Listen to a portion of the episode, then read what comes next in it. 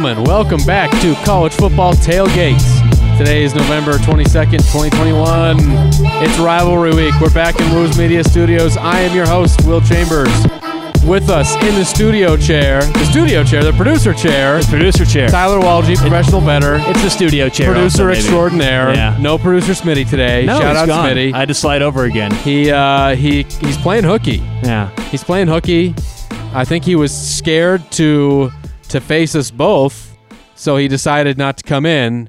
Because if there's one thing we know about Smitty, it's that he doesn't want to show up after he gets another win in Smitty's pick of the week. Smitty's pick of the week is on fire right now. Six It and is two. hot. Six and two. We won again last week. It Your Colorado hotter Buffaloes than a were- Vegas sidewalk in July. We're underdogs and they get the outright win. Smitty's picks are mm-hmm. six and two. That's Smit- big time. Smitty's picks. He's you know, not a big win streak too, because I think he was one and two at one point. You know, back in the day, for all the kids out there, there used to be video Kids. stores where you could go rent uh, videos, DVDs. Yeah. Uh, Blockbuster. Netflix, right? Yeah. Blockbuster was one of these. Hmm. You'd go in, you'd pick your movie, and in these uh, a lot of these stores, they would have the picks of certain people, the Right, the managers, managers' They'd have like the comedy specialists as picks. That's right. I think Ryan could have always worked in, in in one of those and had Ryan's picks. Smitty's picks. Yeah, Smitty's picks. Yeah, I like that. Yeah. I think that'd be good. Well, shout out Smitty. Yeah. He'll be back next week.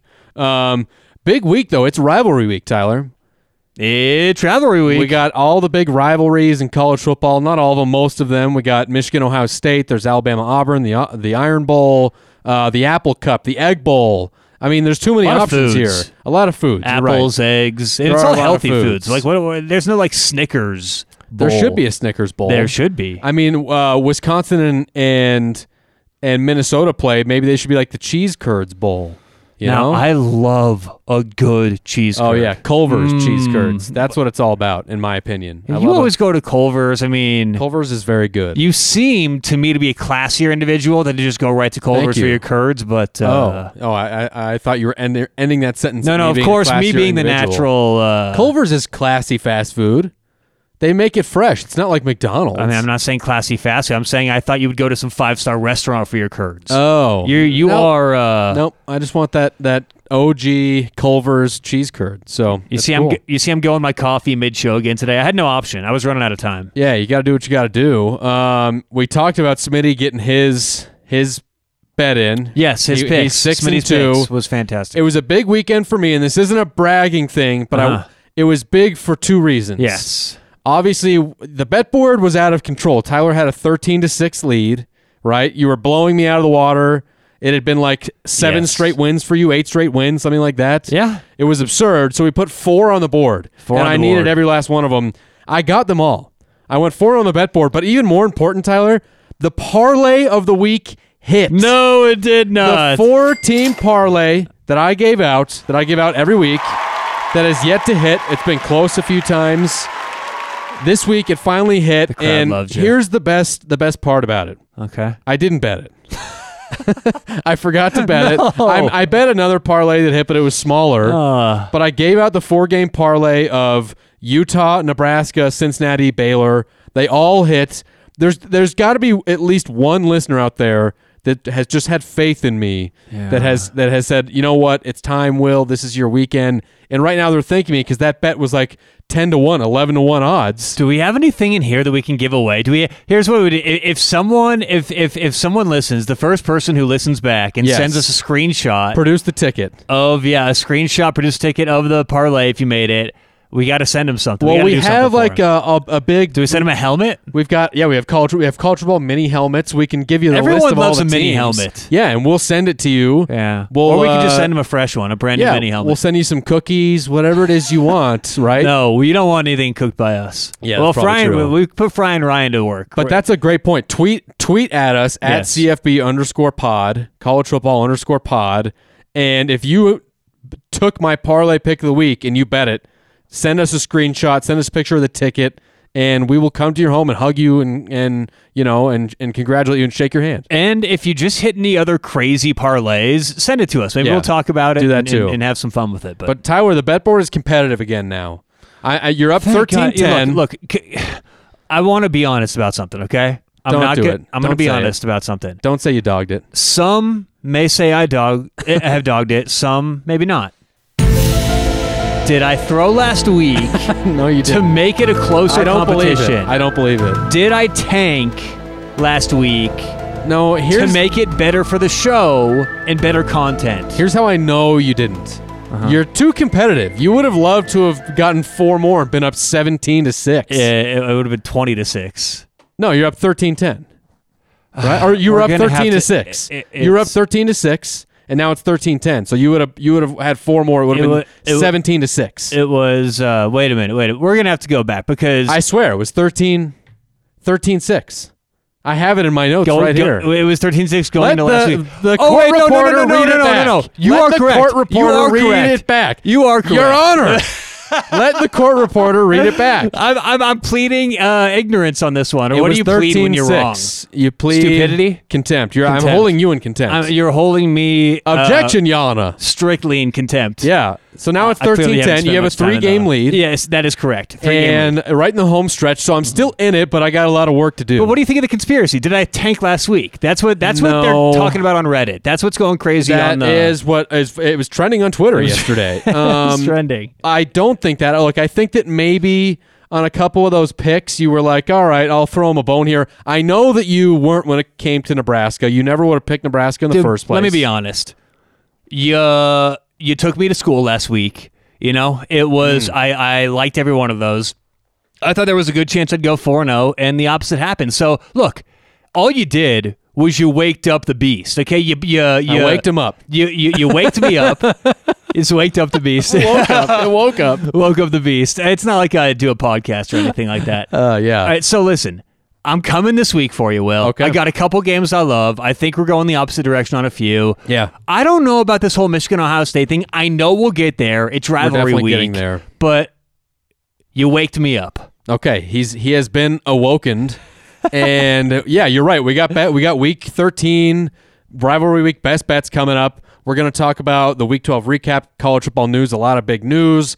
We're going to talk coaching carousel. We've got some Thanksgiving segments. Thanksgiving week. This is a great week for everybody. It's fantastic. I There- love Thanksgiving week. there was less traffic on the road today because a lot of people, I think, take the whole week off or whatever. I noticed that the Monday morning traffic was not as bad here in Denver. So Oh, You're such a traffic guy. You're such an old person. You always get here, oh, and you, the, the first thing you always talk about is the traffic. Mm, it's Boy, my traffic out there, or the weather. Yeah. Well, the weather has been interesting. It's If been should we just do a whole weather lately. segment for for all of our listeners out there? You know, I'm actually we can do a little peak foliage segment if you want. You know, I'm a big We're fo- past peak foliage. well We- to prepare for next year. If you want to get your plans ready. yeah, I don't think the listeners need to know that what- now. What, about peak? Uh, let's see here. Hold on. We may be peak foliage in some areas. it's Hmm, I think this is peak podcast. Uh, peak podcast we are. We're, content. we're near. We're we're ending peak foliage in a few places. Will the very very tip of uh, Michigan actually, like way up there. Oh, the UP.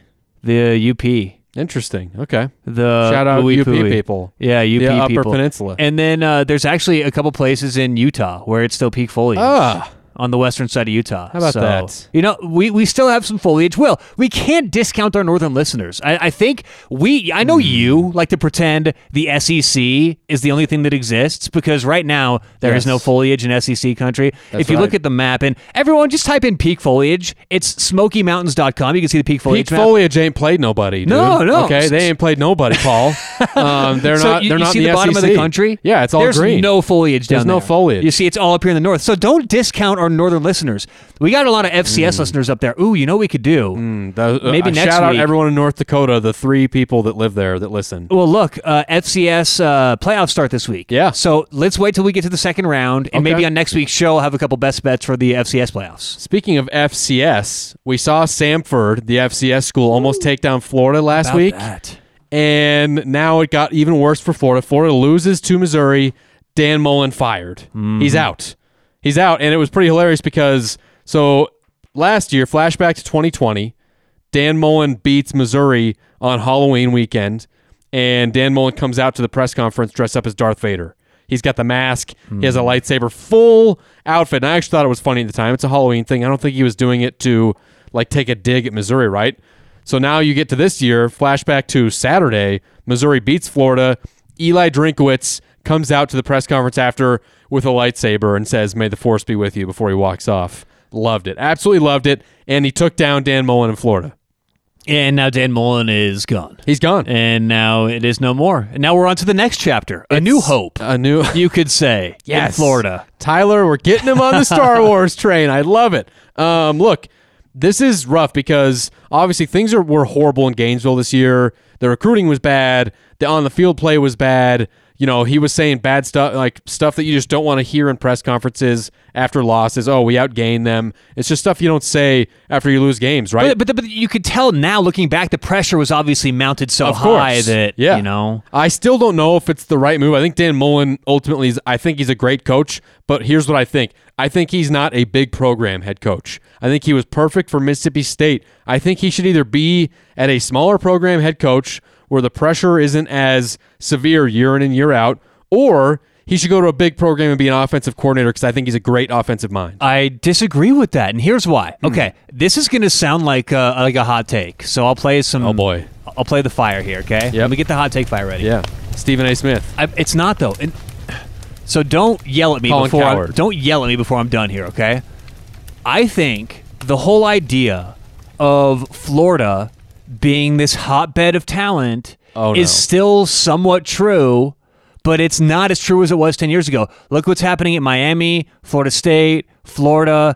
All of these Florida powerhouses are no more. So are these kids leaving and going somewhere else? Is it Yes. as easy as just keeping them there? No one's been able to do it in a decade. Jimbo Fisher left. All, all these good coaches have left that area. I think what's going to happen is Dan Mullen's going to get to another school, another opportunity, prove he can do it. So I just wonder. I liked, and you know what a goofball I think Dan Campbell is, and and I actually like my coaches to be a little more buttoned up. I don't like the whole. He's not my favorite head coach, but I will say, I think that this this happens in the SEC. You know, you have one bad year, you have a couple bad losses, Yeah. and these boosters, these ads, just want to get rid of you so fast. I don't like it at all. I think he's a good coach, a far better coach than they're going to bring in for sure. There's no one better on the market right now. Hmm. I mean, unless some of these, if you want to get a hot take with like some of these other names that some people are throwing No, out. No, I think but- you're right as far as coaches on the market. Look, I think you're. I I would absolutely push back on the fact that Florida doesn't have talent. They are going out of state. They're going to Georgia. They're going to Alabama. They're going to Ohio State. They're you know the state has. You're right. The programs, the state programs have not been successful as of late. But the talent is there from a high school standpoint. Okay, but maybe there's something else. Maybe it's not the fact that these coaches aren't getting them to stay because they're not good at recruiting them. Maybe there's some other factor that high school coaches are saying, hmm. screw these colleges or they're not doing. Could be, Maybe yeah. it's like a political thing. I don't know. I'm not involved enough w- at all with, with Florida high school and the politics or any of that stuff.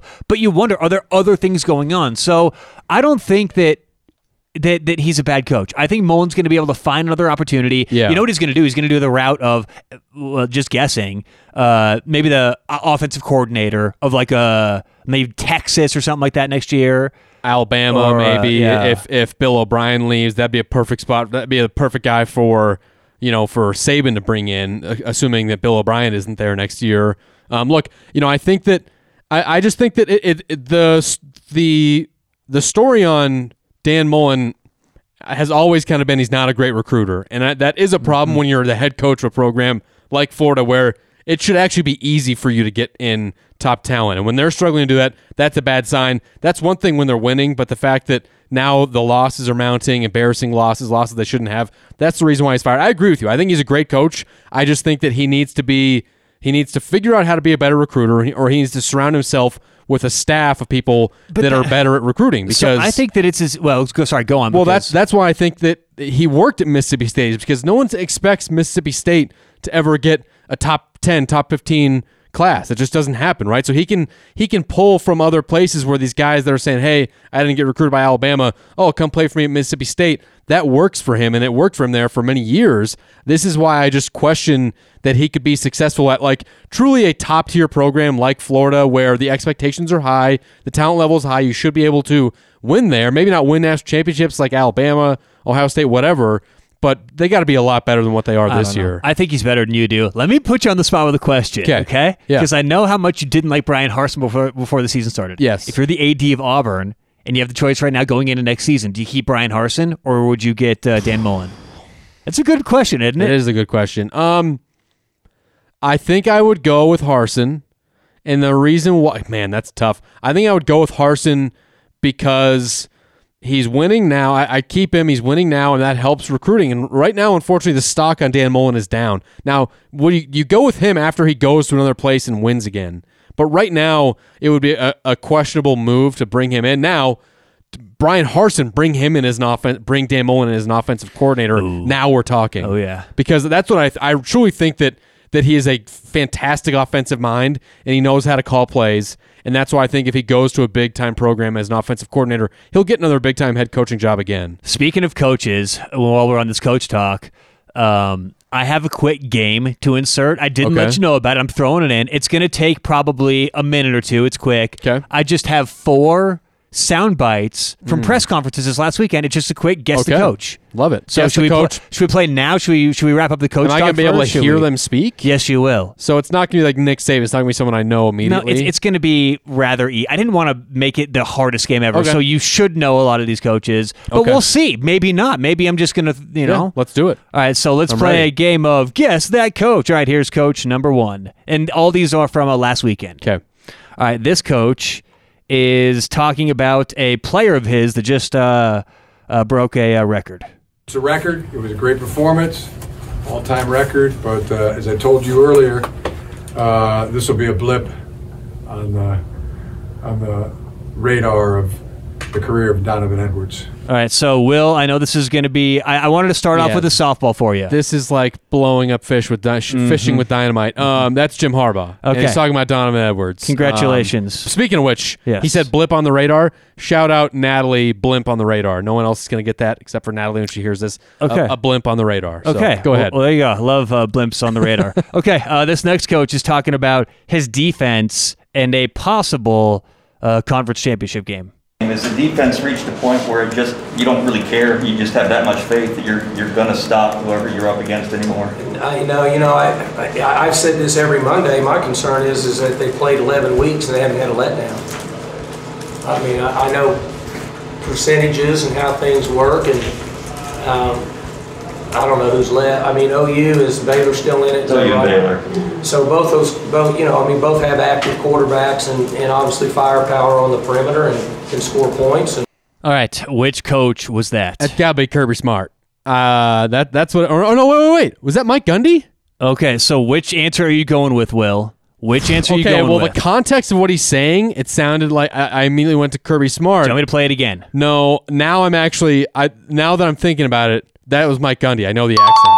It was Mike Gundy. Ah, now I you- almost. I feel like Kirby Smart kind of sounds somewhat they, similar. They kind of sound alike. They both have a, like a similar Southern accent. Did you get it right playing at home? Did you think it was Mike Gundy? the second I Kirby heard it was like, "Oh, your defense is so good, I, you expect him to show up." I just assumed it was it would be Kirby Smart. So Mm. well, there you go. Will. It- However- good adjustment. love Mike Gundy's mindset of saying, "I'm concerned that they haven't had a misstep yet." But that's like the law of averages, right? Mm-hmm, But that's The- what a coach. that's what a good coach says. you absolutely. know? I lo- that's what I'm saying. I love the. mi- I love it. But you, but but you're right because that's the thing is when you've had that many weeks without making the mistakes or turnovers, It's got to like, happen at some point, right? Yeah, well, hopefully for Oklahoma State fans or so it doesn't happen soon. All right, we've got two coaches left. This next coach is talking about recruiting trips at the end of the season. I'll hit um, I'll hit the entire West Coast.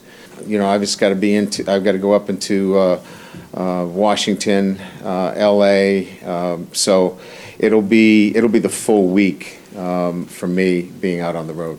All right, who was that? Mm-hmm. Now this one is tougher. Will you're going to have to go with sound alone? Yeah, because the I- audio gives me nothing. The audio doesn't give you a ton. This one is purely have you heard this coach talk before? And and I will say this. Maybe the producers, maybe the, the, the guys backstage threw you a curveball and he's not necessarily a Pac 12 coach. Mm. Yep. Shout out our team of five Mm-hmm. producers that are backstage. Do you, would you like to hear one more time since it is voice? This is all voice. No, I've got the voice in my head. Okay, here's what I'm I'm thinking. Obviously, he's not on the West Coast because he's saying he's got to go out to the West Coast. So we can rule out he's a Pac-12 coach. Okay. He doesn't have a very reasoning in that thick. Southern accent. I'm going to rule out the SEC entirely. Okay. Like where you're on. Okay, I have two. I'll hit um, I'll hit the entire West Coast. You know, I've just got to be into. I've got to go up into uh, uh, Washington. It's uh, oh LA. oh it's Brian Kelly. That's got to be Brian Kelly. Oh, you're on fire. You're on fire. Love it. All right, did you get it right? Listening, did you get it right? I want to know how many people are are three and zero right now. I, I don't think a lot. I think that you are particularly good at this.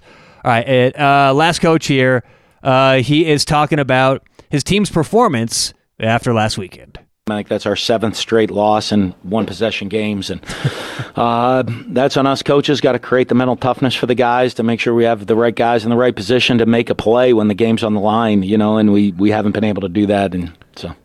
Well, who was that? Seven straight loss Mm-hmm. in games that are one scores. Is that what he said? That is what he said. Play it again. This one I'm that's actually. our seventh straight loss in one possession games, and uh, that's on us coaches. Got to create the mental toughness for the guys to make sure we have the right guys in the right position to make a play when the game's on the line. You know, and we we haven't been able to do that, and so.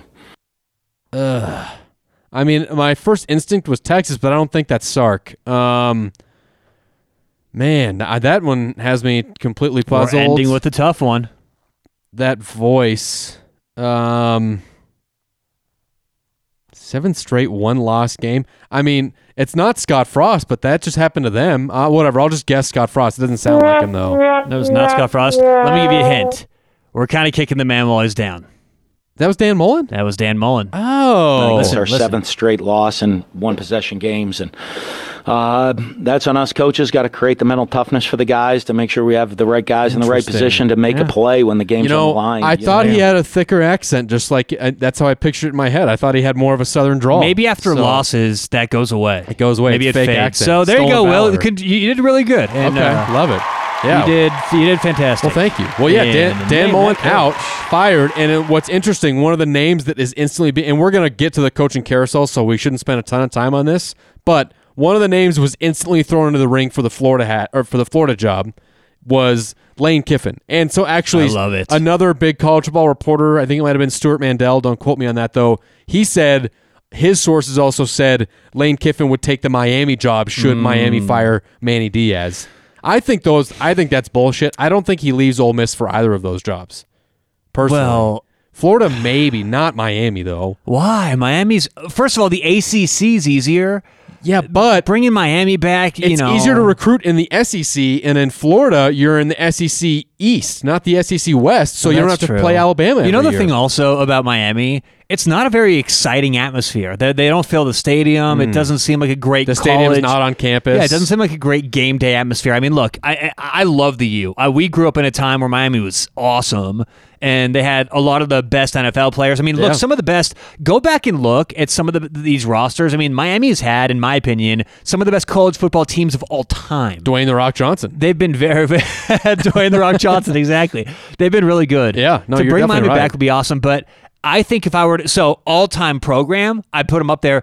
But game day atmosphere, you know, I don't know if they're bringing a lot of excitement with that. So I don't I know if I'd want to go there as a young kid. Yeah, I, and you got to get rid of the turnover chain until I'm going to support you in Miami. Get But rid of it. I don't know. I mean, I can't can see have the Lane turnover Miami. chain. Lane Kiffin remembers Miami as badass Miami. They'll That's do true. what they want. Bring That's him back. true. Plus, he sees he's Dabo sl- slipping. You know. And he was in Florida, obviously at FIU before he came to, or FAU, one of the FUs. Um, And I think it's going to be easier for coaches to want to take those kind of fringe, potentially elite jobs because the expansion. And now that there's going to be 12 teams in, and you've got an easier Hmm. See, chance. but because, but, but here's that's, the thing. that's the reason to stay at Ole Miss. no, too. no, no. In the past, when it's just four teams and it's just you against Dabo, Yeah. it's like shit. We're never going to get past the Clemson. Yep. Now that there's more teams, all you have to do is at least compete, be right up there in the conversation. So I think it's the opposite. That if as long as you're the second best team in the ACC, which Yeah. look, there's a lot of teams go. The ACC is trending up right now with both North Carolina teams. I mean, you know, Clemson's going to be back next year, so it's it's it's. I think there's a lot of, of good teams, but still, I, that's what I would do. Interesting. Yeah, and you know what? I'm glad you mentioned that because I forgot to put on the show notes. There was a report that came out over the weekend that the playoff committee or whoever's in charge is voting to start the 12 team playoff next year, 2022. Oh, I love we wouldn't have to wait for another two years. I love it. And that would be incredible. So they're going to vote on it. Obviously, it may not pass. Maybe they'll stay with the four team until it's supposed to, to happen. We just which need I think some- is 2023, 2024. We need like that. chaos this year. Yeah, that's I what we love it. need. I think we're getting it. something with Cincy, something with yeah. Well, Cincy, yeah, so we should get into our, our week 12 recap because Cincinnati dominates SMU. Mm-hmm. They're uh, uh, like now all of a sudden they remind people, hey, you know, we are a playoff team. And now with you know Michigan State getting getting blown out by Ohio State. You got teams falling out. At this point, it feels like Oregon, um, the main one, Oregon loses. It feels like Cincinnati's going to get in if they win out, especially with a win over Houston, who will be the the AAC championship game. Well, that all depends. If Alabama, let, us do a hypothetical. Alabama beats Georgia. Okay, let's just say that happens. Then they're both in. They're one two. Ohio State wins out. Yep. They're three, and Oklahoma State wins out by beating Oklahoma and then Baylor for a second time. I would put Oklahoma State in. The committee put Oklahoma State in, and let's play another hypothetical. Okay, uh, Michigan beats Ohio State, leapfrogs Cincinnati, and then o- Oklahoma State does the same thing in the Big Twelve. Well, I don't think that Michigan beating Ohio State would change anything because then you're just subbing Michigan for Ohio State, assuming that the the winner. I mean, the big the winner from the Big Ten is probably getting So, in unless it's Wisconsin. My, so my, I mean, my point is, there's a lot of ways for Cincinnati to still be left out. That's true. and the committee will definitely say, "Hey, yeah, a they definitely middle want finger to, yeah." But we'll see. Obviously, the new playoff rankings will come out tomorrow on Tuesday. Um, you know, could be today if you're listening on Tuesday, but. Uh, you know, we'll see. I think that that was a big win for them, a big feather in the cap, and I think the best thing working for them right now is that Houston keeps winning games, and Houston is going to be ranked most likely when they play in the AAC championship game, the Cougs.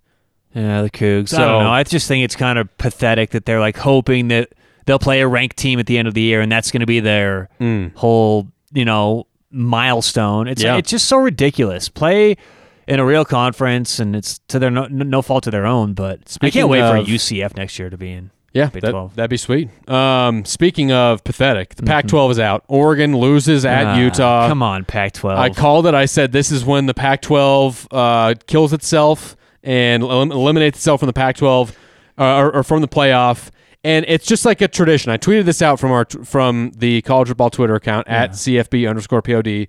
I said, you know, the Pac-12 uh, Pac-12 being left out of the playoff, a tradition unlike any other. And it's true. They just always find a way to eliminate themselves. Oregon con- continues to do it. Washington's done it a couple times. USC has done it. Well, they need a good team. They're going to get a good team soon. USC is going to get a coach in there. I hope so. They're be I heard they're being diligent with this I mean, they should look. The, it's shameful right now. If you saw that USC UCLA game on Saturday, that's a game with two storied programs, two of the biggest culture ball programs in a city where they both reside in Los Angeles, and the stadium was like not even half full. That's pathetic. If both teams are in the same city, it should be the easiest sellout in the world because you can only sell half the state, half the seats to each fan base, and no one even goes. It's it's pathetic. You only have good fan bases in Autzen, it seems like, in Salt Lake City. Where Boulder, baby. Boulder, yeah. I mean, look, it's just, it, it sucks that the Pac 12 is so bad. But the funny thing is that from a football standpoint, I actually would argue that the Big 12 is the worst right now. The Big 12 has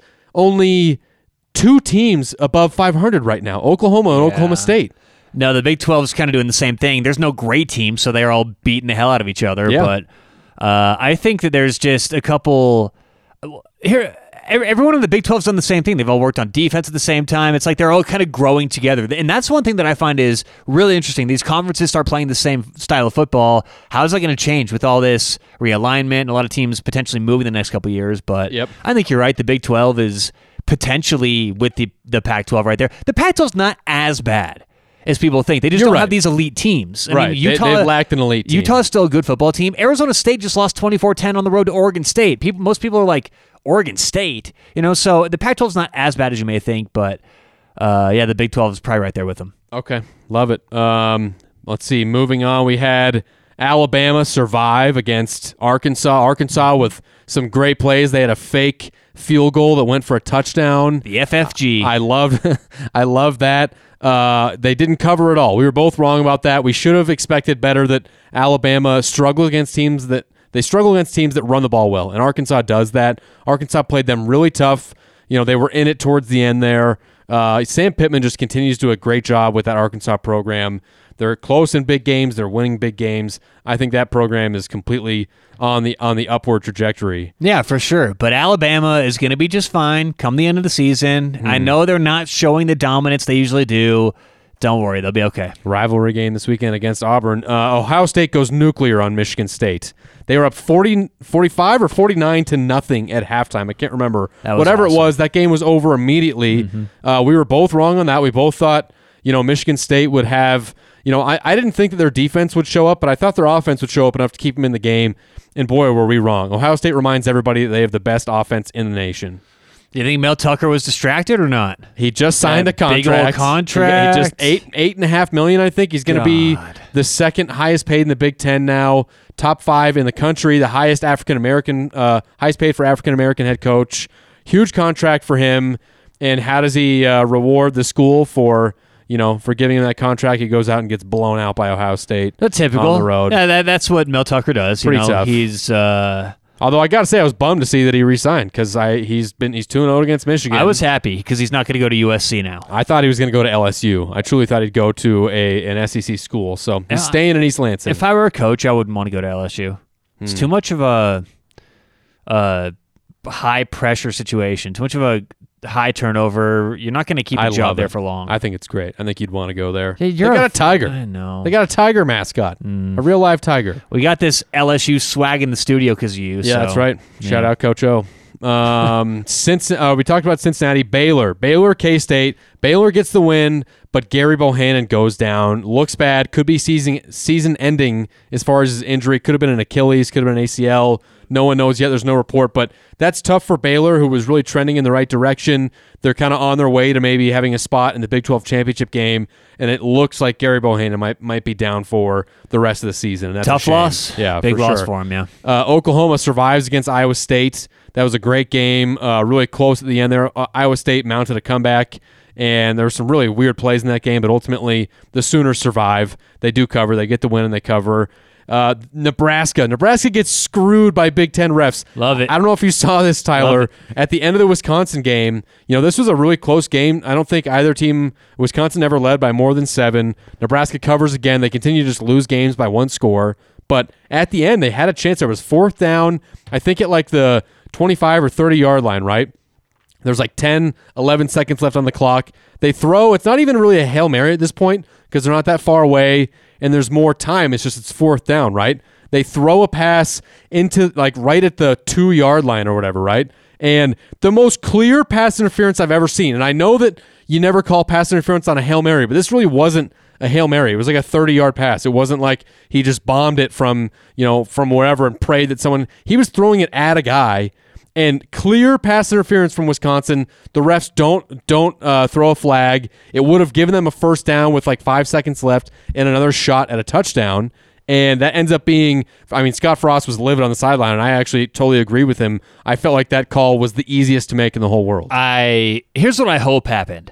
I hope that these referees were in some kind of uh uh fixing the game conspiracy. Yep. I wa- I wish the worst upon Scott Frost in Nebraska. For those who don't know, I just hate the program. Uh, can't stand. So look, I, I I hope that happened. I hope that it was intentional. I hope that that makes it that much harder to to accept for Nebraska. And I understand it too because whether it was uh, for the hatred of Nebraska or whatever reason, I totally get it. I'm behind it. I wish ill upon uh, the Huskers, and I uh, well, I mean, to an extent, obviously. Let's keep it classy here, but uh, No, just go crazy.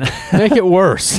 no, but no, I I'm- love I'm to. glad- I love rubbing it in. I'm glad that that happened to him, and I don't feel bad at all. I love that because I feel like there was a couple weeks ago when you picked against Nebraska and you you tried really hard to passionately argue that your hatred for them had nothing to do with it. And Yeah. let's be honest, it had everything to do That with it. It was uh, maybe uh, one of my lies on this show. Yeah, yeah, for sure. No, I love it. Um, and then uh, last note I had here: Texas loses again, sixth straight loss. Texas is not back. Sark's going to be on. I don't think he's going to get fired, but I think it's really bad, and they have to they have to figure something out to hold the know. recruiting class. And I think he might have to to get a new defensive coordinator in.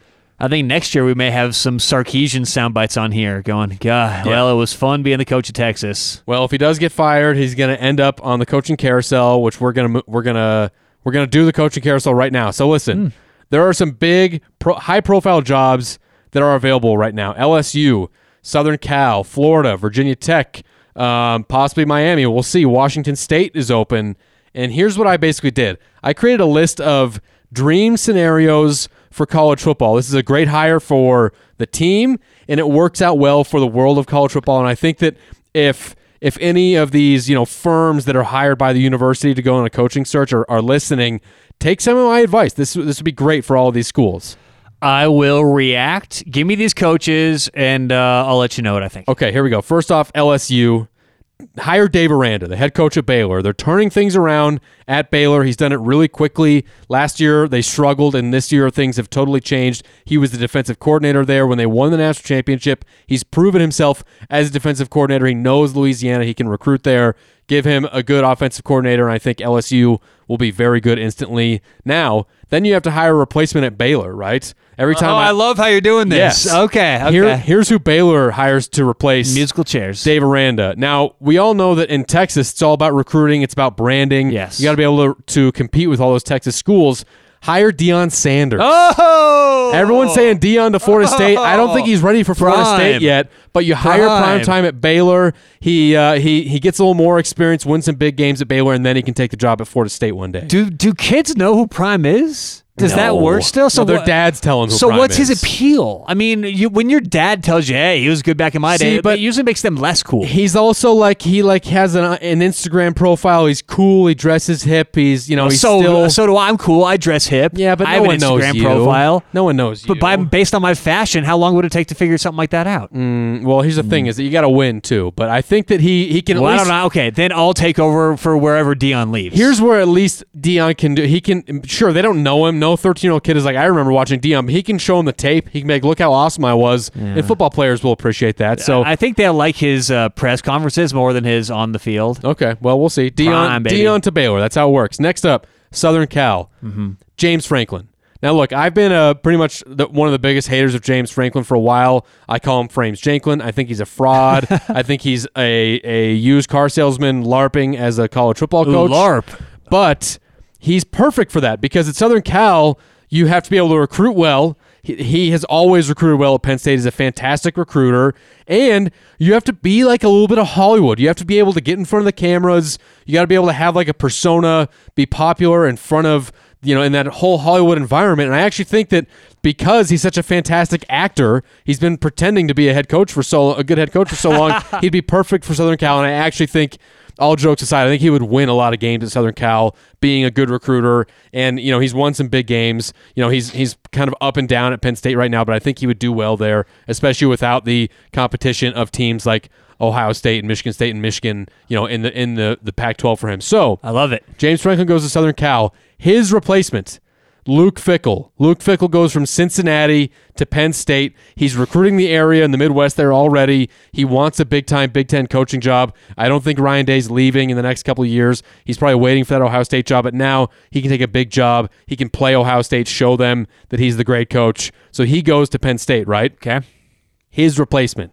We're You, going you're, three. you're, you're on a roll here, by this the way. I'm loving Inception. this. I three, love three dream levels deep, right? We're at the third level. A coach within a coach. Cincinnati brings back Marcus Freeman. Marcus Freeman was the, the defensive coordinator under Luke Kiffin. Luke Luke Fickell. Goodness Fickell. gracious. My Uh, brain's in too many places right I now. can tell you're working. He's now the defensive coordinator at Notre Dame. He's doing a great job there. Now he goes back to Cincinnati. He can be the head coach. He does a great job there, right? Now we go to Florida. Here's the perfect hire for Florida. Everyone is talking about. I, look, I, I heard when it came to LSU, there's been all these rumors about LSU offered uh, Lincoln Riley. They're throwing out big numbers, right? Lincoln Riley goes to Florida. Okay, he's already proven he can win in Oklahoma. Not saying that Oklahoma is not a good program, but Lincoln Riley might say, maybe I've I've topped Oklahoma what they can be.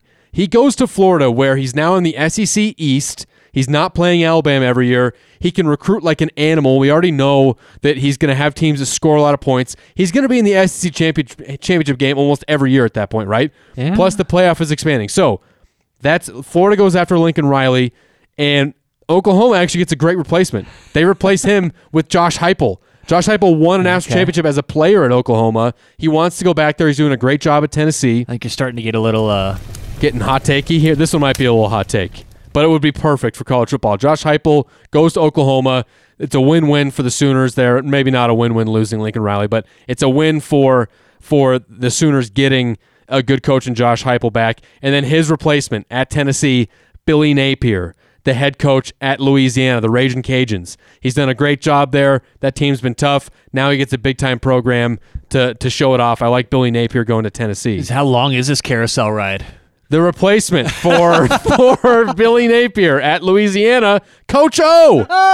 Coach O. He's a hero in the state of Louisiana. He fits in. He's got the accent, Dude, he the is a raging. Cajun. Exactly. He, He is, is a raging He literally Cajun. is a raging Cajun. That's why it's perfect. We're four levels deep now. That's where Coach O goes. He can he can retire there. The expectations aren't huge. Uh. it's perfect, right? Virginia Tech. You hire Brent Venables. Virginia Tech made their. You know they got big based off of having a really good defensive coach. They always had Bud Foster. You know they had Frank Beamer, whatever. Hire Brent Venables away from Clemson. Get he's one of the best coordinators in college football. Get Virginia Tech back to playing good defense and being competitive in games. They don't need to be a team that has to score 50 to win. I like them having a good defense. Last but not least, Washington State, the Cougs, hire Alex Grinch, the defensive coordinator of Oklahoma. Lincoln Riley leaves. He doesn't want to stay there anymore. He he played or he coached at Washington State at one point, and then Oklahoma. They need a new defensive coordinator. Bring in Wait, Todd, before- Todd Grantham. Before you get on to Al, uh, before you get off Alex Grinch, Yeah. I heard he's really mean around Christmas. He's a mean one. Mm-hmm. You're, yeah. I mean, the delay was even better than the soundbite. Uh, I think that I think that was probably more appropriate. That one hit. That was yeah. a that one that one. It was a swing and a miss, but I Uh-huh. like it. You Thanks. gotta try that. You gotta swing if you're gonna hit a home run. exactly. I'm trying over here. Um, Todd Grantham. You bring in him. Ah. He's the defensive coordinator. Got fired at Florida. He goes to Oklahoma. Oklahoma keeps things rolling. That's all I got. And then That's all you got. sorry, the last one where Dan Mullen goes. Where Dan Dan Mullen I understand. he takes the offensive coordinator job at Southern Cal under James Franklin, and they probably start winning Pac-12 championships, going to playoffs immediately. So that's it. well, uh, Putting the pieces there you go. together. That- I mean, that the puzzle is complete. Was that did that was that basically a audio representation of the meme from Always Sunny of Charlie Day with the yarn and, and all the picture where it's like a conspiracy Pepe Silvia? Pepe. That was basically That's what exactly is. what that was. I, I hope that's how things shake out. I think it'd be perfect for college football. Well, I uh, if things go exactly that way, I'll give you a hundred bucks. A hundred. Yeah. If things go that way, then I'm like a Well, prophet. I'm offering you a risk-free bet here. okay. All right. Well, let's call it a thousand. for all of those things, For each one of those things to happen, a thousand. It's a thousand bucks. no, I've I'd never make something like that. It's a hundred. All right, well, I'll take my hundred. Um, Tyler, before we get to Thanksgiving, Uh, yes, let's talk Will. about BetUS. Oh, bet US, bet US. Do you want me to sing the new song that I made for him, or should I just do a read? Uh, they have jingles now. They've got jingles. Uh, BetUS is an awesome sports book. They're one of our friends. And a way that you can help us is simply by signing up with BetUS and using promo code TAILGATE. Now, BetUS is awesome. They have a lot of the sports that we talk about.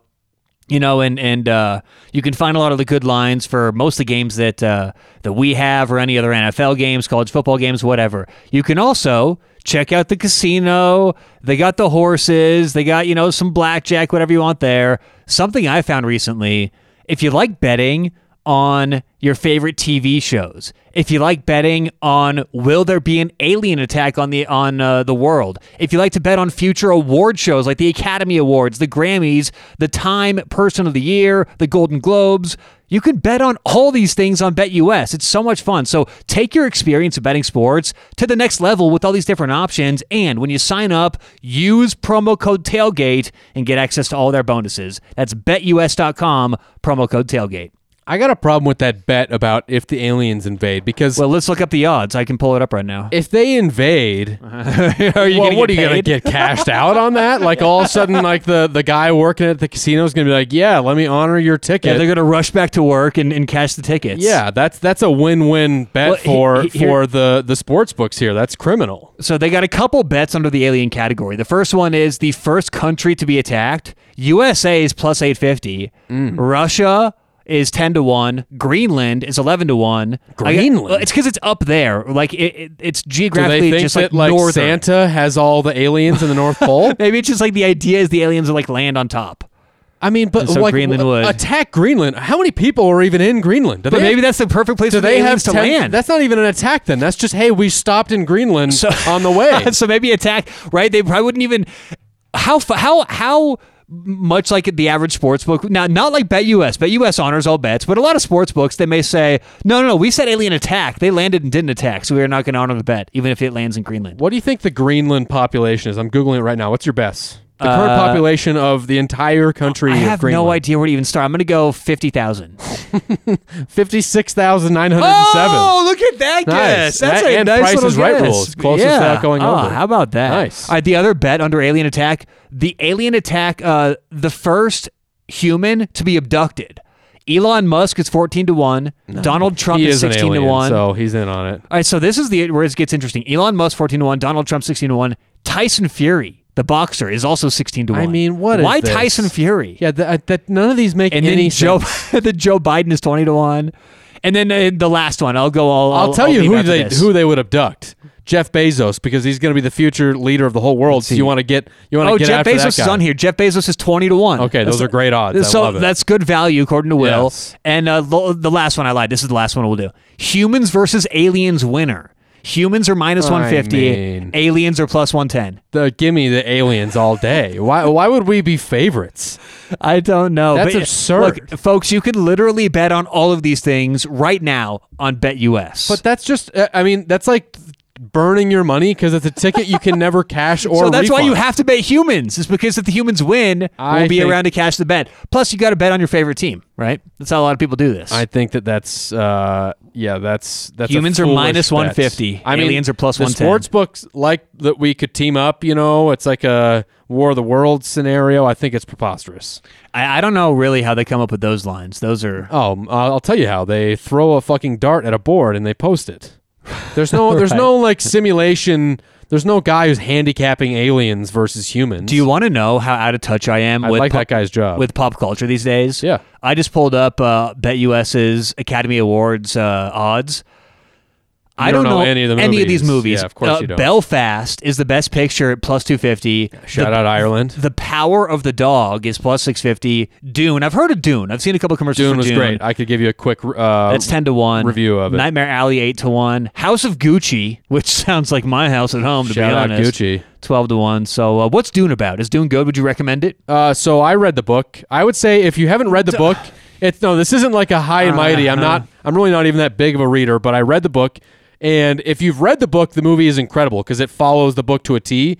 If you haven't, it's still like a cool movie, but you, you're gonna maybe have a hard time following some of the things. It's a really like uh, deep and intense story with a lot of details that are, it's hard to make into a movie, frankly. So they had to leave a lot of stuff out in order to make. I mean, the book, mind you, the first book, it's a series of books. The movie is only the first half of the first book, and it's like a two and a half hour long movie, and they still had to leave stuff out in order to make it work. Okay. So that kind of gives you an idea. But cool movie. If you're into sci-fi, I recommend it for sure. And just read the book. The book is awesome. So Okay. Well, yeah, Frank Herbert. there you go. I'm Shout into out. it. Shout out. Um, yeah, that's cool. Um, all right, well, we got to Should, do. should- should we get back to the show? it's, it's Thanksgiving, Tyler. It so is. got Thanksgiving week. I we love got Thanksgiving a week. Turkey Day segment, and this was your idea. Yes, Turkey Day. We got to celebrate a little Turkey Day. Okay, well, t- tell us how this is going to work. All right, so here's how it's going to work. First of all, I got a great. Uh, What is that? The Dune soundtrack? Okay, that's better. you like this? Yeah, I do. Yeah. Gobble gobble. Some of my turkeys. Okay. Okay, so um, we got our uh, overrated and underrated things for Thanksgiving. Now, I went meal related, food related, because that's usually what I do for Thanksgiving. But we've got an overrated, underrated, and then we also have our turkey of the year in college football, and then something we're thankful for in college football. So let's stick first with Thanksgiving, the the the holiday Thanksgiving, overrated, underrated. I'll start. I went food for both. Okay. Okay. Overrated has to be stuffing. Stuffing is Mm. talked about way too much. Everyone incorporates stuffing with Thanksgiving. You know, there, there's Well, a great is a South- Thanksgiving dish. It's a Thanksgiving dish. You know, South Park did a whole thing about stuffing. It w- was it brought here from aliens Mm. potentially. Uh, but look, I think stuffing is decent, especially if you get a real, real good stuffing. It's only decent at best. It's overrated. It's talked about way too much. There's too many other good things on the table to be so fixated on stuffing. So I'm not a big stuffing guy. Stuffing is my overrated Okay. food. Underrated pies. Pies, Pies. I love pies. I love a good pie. It's not what everyone goes to, so I recommend if you don't usually get a pie, get a pie this year. Try Apple a pie. pie. Get a little apple pie. Pumpkin pie. I've got a quick top four for my pies. I got my my, my power ranking for pies Oatmeal top cream four. pie. Shout out Nick Saban. Yeah, there you go. Uh, I, I- by the way, I wanted to start my days that way. Nick Saban eats a Two oatmeal cream oatmeal pie, cream two oatmeal pies cream and pies coffee every every morning. day, every morning. I love that. So I went to the store and I got some. I wanted to be like Nick. You know how much sugar is in those It's a things? lot of sugar. So I, I stopped doing it. I, You need the calories to fuel the hatred. no, no. Then have a banana, okay? I don't appreciate that much sugar in the Okay, morning. fair Maybe enough. when I'm, you know, sixty, then I can Yeah, yeah. say fine. Okay. Too much sugar for me. Okay, my pies, my my, my final four for pies, or my Yeah. my cl- college football playoff four. Number four, apple. Oh, that's way too low. Okay. Number three, and this is just for Thanksgiving. number four pumpkin, seed upset all the way. Pumpkin. yeah. Okay, pumpkin's three. Number two, cherry.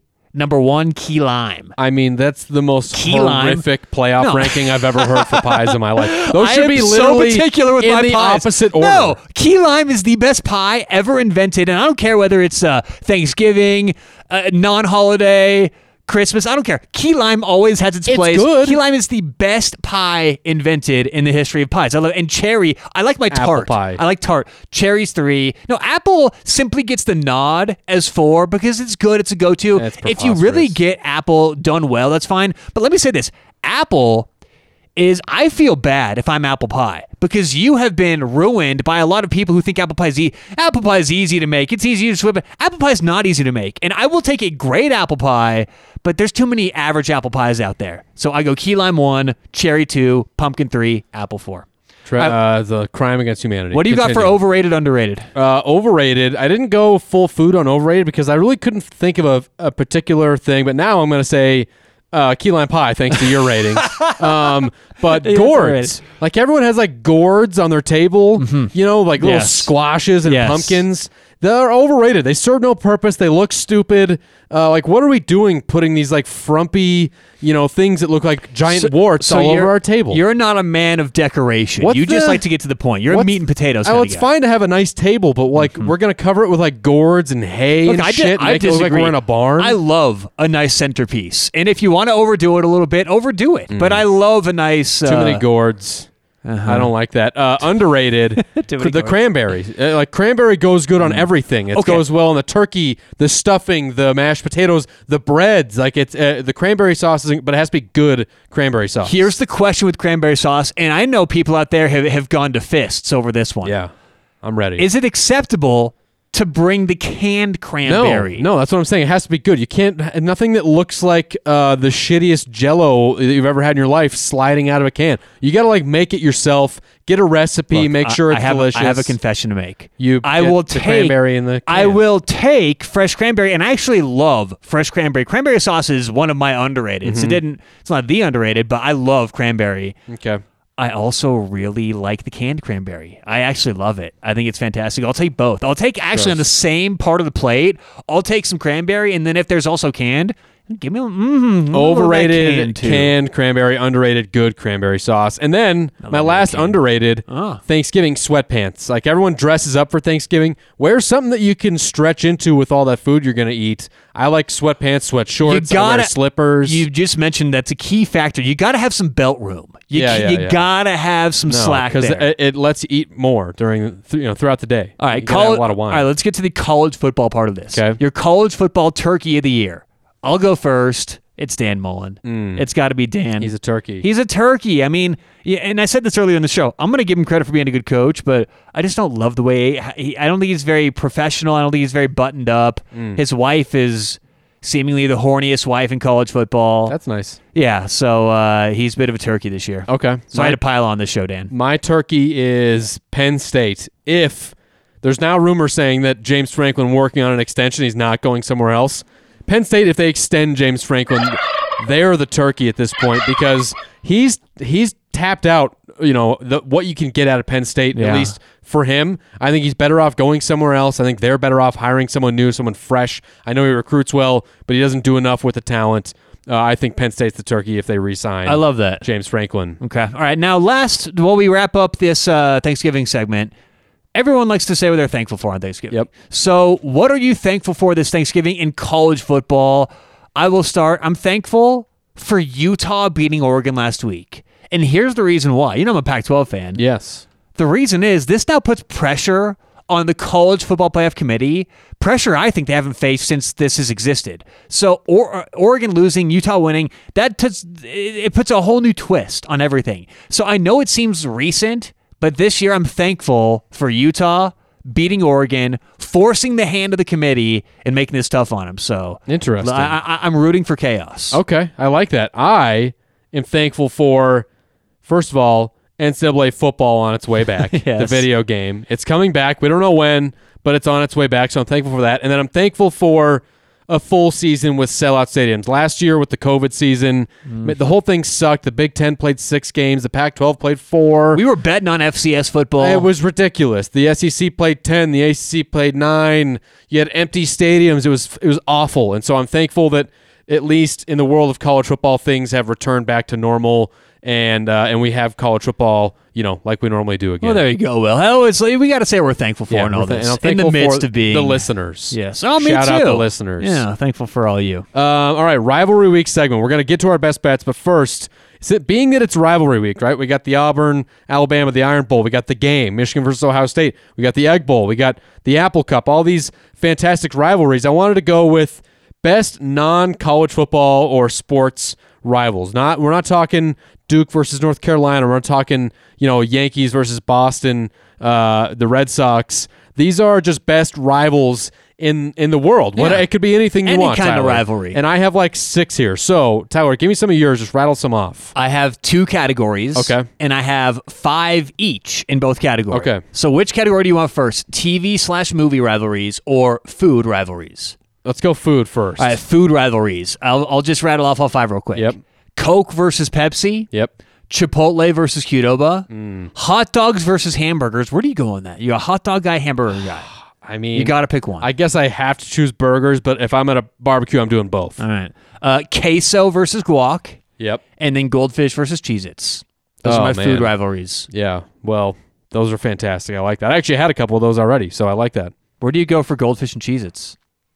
I go Cheez Its, but I I, don't do the low fat ones like you. Uh, I like the, the OG ones. Low fat is the way to Um, go. Uh, yeah, no, They're I like that. crunchy. I had Coke versus Pepsi, and Coke wins every day of the week. Mm-hmm. Pepsi sucks. Uh, all right, what's your uh, what's your other category? Uh, TV Or slash TV. movie rivalries. Okay, I bet I know what one of them is. Can What's I that? guess? Yeah. Jerry versus Newman. It is Jerry versus Jerry Newman is one of them. Yes, Newman. and uh, more a little bit uh, more meta than that. Seinfeld versus Friends. Ah, love it. so, So Seinfeld versus sucks. Friends, and then Jerry versus Newman within Seinfeld. Okay. Uh, uh, South Park. We're both South Park fans. Kyle and Cartman. Yep. Kyle versus Great Cartman in, uh, rivals. in South Park. Yes.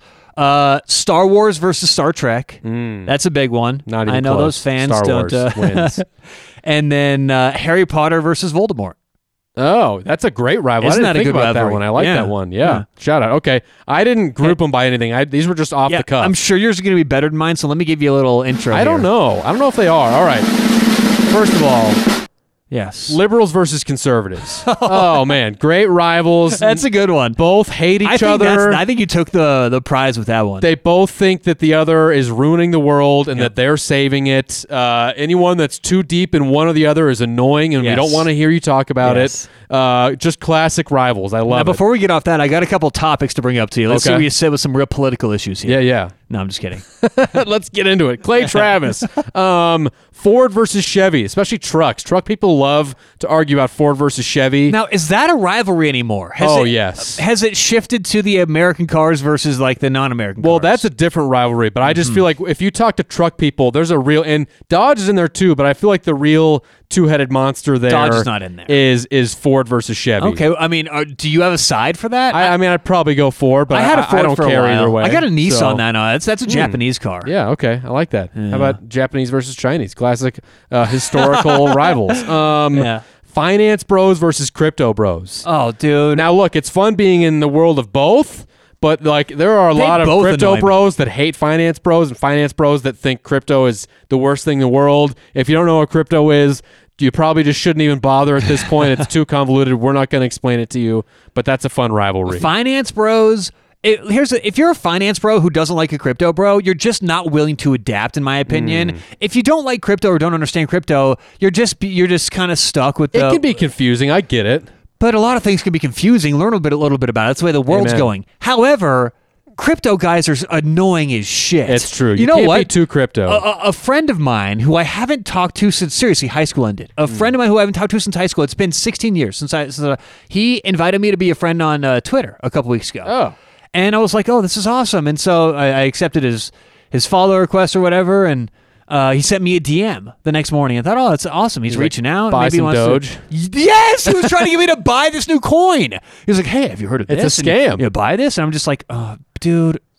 I can't wait up to after this is done. crypto hear, hear guys. who it was. I'll tell you after the show. crypto guys are so goddamn annoying. Yeah, it's look, like it's cool to be into it, but just shut up about it. I mean, what happened is a lot of people who don't know how to handle money were just throwing a lot of money, so they're excited. It's like it's like people who do. It's like non-winning sports bettors winning bets, and all they want to talk about is this ten-team parlay they hit. It's like, I'm happy for you, Mm. Parlay guys Honestly, I- versus sharps, like another classic rival. well, but honestly, I don't hold resentment. Uh, when someone hits a 10 team parlay, that's fantastic. Yes. Just don't talk about it for the next month and a half. As if as if you're a professional bettor. That's the thing, right? As if you say, hey, it's a 10 team, I know I have a long shot. Yep. No big deal. That's fine. If you pretend like it's some strategy behind it, that's the thing. That's what crypto guys do. They Yeah. they, they act smarter than everyone else because they, you know, get, they got involved It's in true. Ethereum 10 years ago. It's like, dude, I'm happy for you. Yeah. Just take the money and Just shut up about chill, it. bro. Exactly. Yeah, Chill I like that. Okay. Um, I know we said no sports, but this isn't sports teams. But Tiger versus Phil. Tiger Woods versus Phil was a fun God, rivalry. you're an old man. I am an old man. Shout out Tiger all the way. Um, you like hard candy too? no. Talk about uh, talk about though Talk about old man stuff, or how Mm-hmm. about just? I mean, this might be the greatest historical rivalry of all time Oh. if you're really thinking about Oh. it. Muslims versus Jews. I mean, they've been rivals for so long. They're digging their They're heels going in. deep with they this. don't like each other. It's a. I mean, it's a fantastic rivalry. You have to admit it. That's a great um, rivalry. And then my last one here: Apple versus Android. People get really feisty a, about that's this. It's not a rivalry even anymore. You No, know what like that is? That's like when one team wins 100 games in a row. It's cute to call it a rivalry. It's no longer a rivalry. As a No. matter of fact, you know what's funny is a lot of Hollywood stu- disagree. a lot of Hollywood studios have now made it so the antagonist is not allowed to have an iPhone. The protagonist is not allowed to have it Right, well, because they're 'cause Apple pays 'em They're to. associating Apple with good guy these days. Well, here's the thing: is that I would disagree. It doesn't matter necessarily if only one team is winning. It's, it matters if if they still care, Oh. right? Because I have an Android, and all my friends, my family, they hate me. They won't stop bringing up. That just this weekend, my sister was like, "What is it? Why won't you get an iPhone?" They Didn't hate you get me an? I thought it. you got an iPhone. no, I've had an Android for years. Are I'm your not going texts back. green still? Yes, I have green bubbles, dude. Shout out green people. Uh, Android do have people unite. you are a green Unite person. against the evil just- iPhone okay. overlords. Let me let me just rewind and, and let say something to the audience real quick. Yeah. Can you just take your headphones off so I can just talk to the Yeah, audience real you. quick? Okay. Will is a I've known Will for a long time.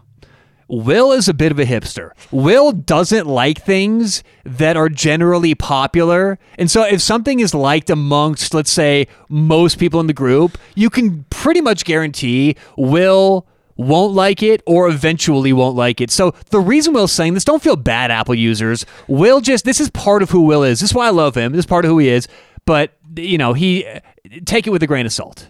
Am I back? That's Can I put my headphones back Yeah, on? you can put your headphones back I'm on, sure yes. what you said was great about me. Um, Yeah. uh, yeah. So Android versus Apple, just a classic rivalry. Uh-huh. So and people still care about it. Same thing for Michigan Ohio State. People say it's not a rivalry. I get it. Ohio State's dominated Michigan now for like 16 years. Been like w- like one win for Michigan, but people still care about it. Ask Ohio State fans. They're they still give a shit about it. They're not tired of it. Hey, Michigan fans do too. I So, love that. We're getting into, into uh, week 13 best bets. though, Week Tyler. 13 best bets. Hey, hey, I've got a quick best bet to start things off. This is a great best bet. And I'm uh, I just went over to the BetUS page. All right, Joey Chestnut, they have bets out for the hot dog contest. Mm-hmm. Last year he ate 13 hot dogs in the first minute. Okay. This year. Fucking disgusting. this year it is 11 and a half the over under right now at Okay. plus 130. Take the over 11 and a half at plus 130. Yeah, but didn't he like lose or almost get beat this year? Isn't he slowing down? No, he's not slowing down, Will. Your you information sure? is bad. Your hot dog guy, fire your hot dog guy. He's not slowing down. I don't He- have a hot Joey dog guy. Chestnut isn't going anywhere. Um, I mean, I am my hot dog guy. Well, so maybe you should stick to college football. um, interesting. All right. Well, no we, wonder you're a hamburger guy. We uh, have lots of rivalry games We here. do. I am Rivalry a burger guy. week. All right, we're starting it off in the Big Ten. Iowa at Nebraska. Right now, Iowa. A, this is a, the, one of the craziest line movements I've seen all year. So it's it, it's at Nebraska. Iowa opened up as a three and a half point underdog. They're now a one and a half point favorite. Ew. That's a massive swing. This is a rivalry. that- You know how lots of rivalries have like trophies at stake, you know, or they have names for it. They should call this should be the battle for the golden cob of corn. There should be a giant corn corn cob made of gold, and that's the trophy. but Wisconsin's cheese. No, no, this is Iowa and Nebraska. Oh, I okay. A couple of corn farming Oh, people. that's Right? That's what this is. So it, that, this should be a new trophy that is created with this rivalry, Hmm. and it's the golden cob of corn. Look, the golden cob of corn. I mentioned it earlier. Nebraska, they nearly took down the Badgers on the road this week. They continue to just lose games by one score. They're in these games. They've been really close against good teams Michigan, Ohio State, Michigan State. Uh, they did it against Wisconsin. I think that Iowa was one of the most overrated teams this year. It's it's preposterous to me that they were ever ranked number two in the nation. Um, and now we're seeing all this money flood in on Iowa. I love this bet even more now for Nebraska at home to get a win to end the season. Finally, something for the Husker fans to feel good about. Now they're underdogs, I like Nebraska plus one and a half here, Tyler.